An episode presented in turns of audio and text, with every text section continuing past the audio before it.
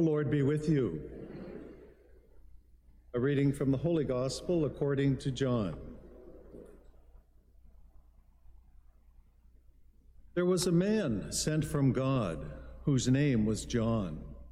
He came as a witness to testify to the light, so that all might believe through him.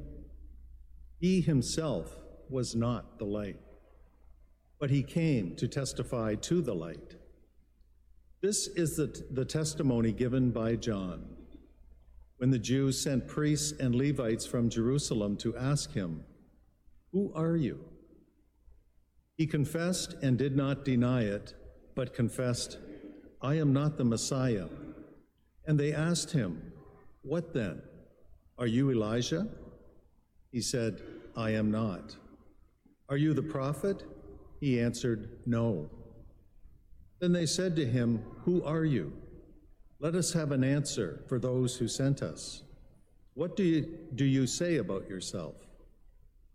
He said, I am the voice of one crying out in the wilderness, Make straight the way of the Lord, as the prophet Isaiah said. Now they had been sent from the Pharisees. They asked him, Why then are you baptizing if you are neither the Messiah, nor Elijah, nor the prophet? John answered them, I baptize with water. Among you stands one whom you do not know, the one who is coming after me. I am not worthy to untie the thong of his sandal. This took place in Bethany across the Jordan, where John was baptizing. The Gospel of the Lord. Good morning, everyone. This time of year, I uh, usually try and have a Christmas story for everyone, so um, I found this one, and it goes like this. There was a young boy, and his name was Joey, and the only thing he wanted for Christmas was a new red bicycle. That's all he wanted, nothing else. That's all mom and dad heard about, that was it. And uh, after they set up the creche you know, the uh, stable scene. He would go to that whenever he walked by, and he would kneel down and he would say a prayer, and he would say, Dear Mary and Joseph, please ask Jesus for my red bicycle. And he was constantly checking, you know, he, he'd go in the basement, and he, he didn't find a bike, and he'd He'd go out to the garage, couldn't find anything, and every day he'd check a different spot. He'd go to the pool house and nothing. So it was Christmas Eve day, and he was getting a little worried. So he, he went to the manger and took Jesus in the, in the manger, and he brought him into his room, put him in the top drawer of his dresser, closed the drawer, and then went back to the manger and knelt down and was ready for his prayer. And he said, Dear Mary and Joseph, if you ever want to see your son again,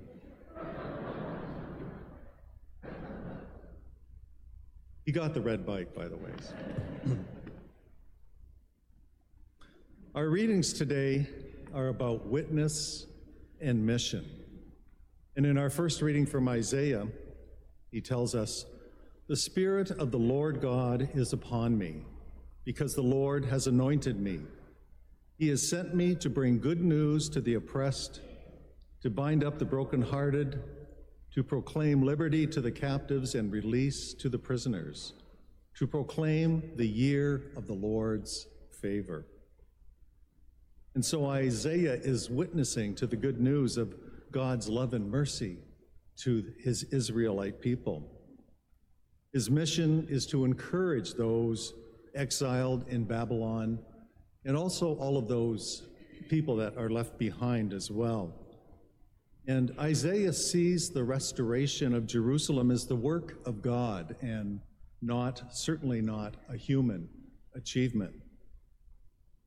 Jesus himself, as we read in Luke, reads this exact same text at the beginning of his public ministry. And we know that he is the fulfillment of that text, the one who will restore Jerusalem as Isaiah had written so many, many years before. And in our gospel today, John the Baptist witnesses to the coming of Jesus, the one who will save his people. John is given the mission to prepare the people through baptism and repentance of their sins. Again, witness and mission. Today we find John confronted by the priests and Levites who were sent from Jerusalem to ask the question Who are you? Was he the Messiah? By whose authority was he preaching? And John answers them by telling them that he is simply a voice crying out in the wilderness to prepare the way of the Lord. He came as a witness to testify to the light so that all might believe through him. He himself was not the light. I am not the disciple, as he tells us today. John is very aware of the source of his authority and all power and notoriety, they don't mean anything to him. And what he does, he does for the glory of God and not for his own glory. And I think that all of us, we should be ready to answer those same questions. Who are we, really? When no one is watching, when we let our guard down, when there's only us hidden away from the world, who are we then? And who is God to us? In humility, we must find our identity, our worth, our relationship to God. And just as John did, so we must also do, and that is do things for the glory of God and not for our own glory. The question, Who are you? is a significant one. And in order to answer it fully, we must go deep, deep inside of us, down to our very core. And we must ultimately question what we truly treasure, what we trust in, what we love, and what we put all of our energies into, what the world sees as our true passion and motivation. In addition to the what, we must also ask the why. Why do we love, treasure, and trust in the things that we do? Now, John's answer to all these questions tells us who he is. He is a signpost, he is pointing the way to the Messiah. He is the one who points away from himself and always to Jesus. Witness and mission. Lately, I have found myself asking these questions more and more in my life. How authentic am I? Do I radiate the peace of Christ in my life? The peace that comes from having an intimate relationship with God? Does my prayer life reflect how I value that relationship? And do my actions align with what a disciple of Jesus would do? Do I point the way to Jesus as John did? I have become more and more aware that what I do and what I do not do have consequences on how authentic my ministry is. And that goes for, for all of us. During this sacred season of Advent, we, we can spend some time pondering these questions in each of our lives. And it's good to keep examining and questioning our motivations and the reasons why we do the things that we do. It helps to keep us honest. If we truly believe that being a faithful witness to Christ and being that signpost that leads others to Christ, if that is something worth aspiring to, then we must make sure that our lives line up with that mission and that witness. This self examination can become a prayer for us. Lord, help me to see my own blindness. Lord, help me in my unbelief. The daily examen prayer, which takes 10 minutes, is an important daily prayer for those who strive to understand God's will in their lives. The examens, the examen helps us to discern each day what went well and what needs some work. It helps us to connect with God in an honest and meaningful way.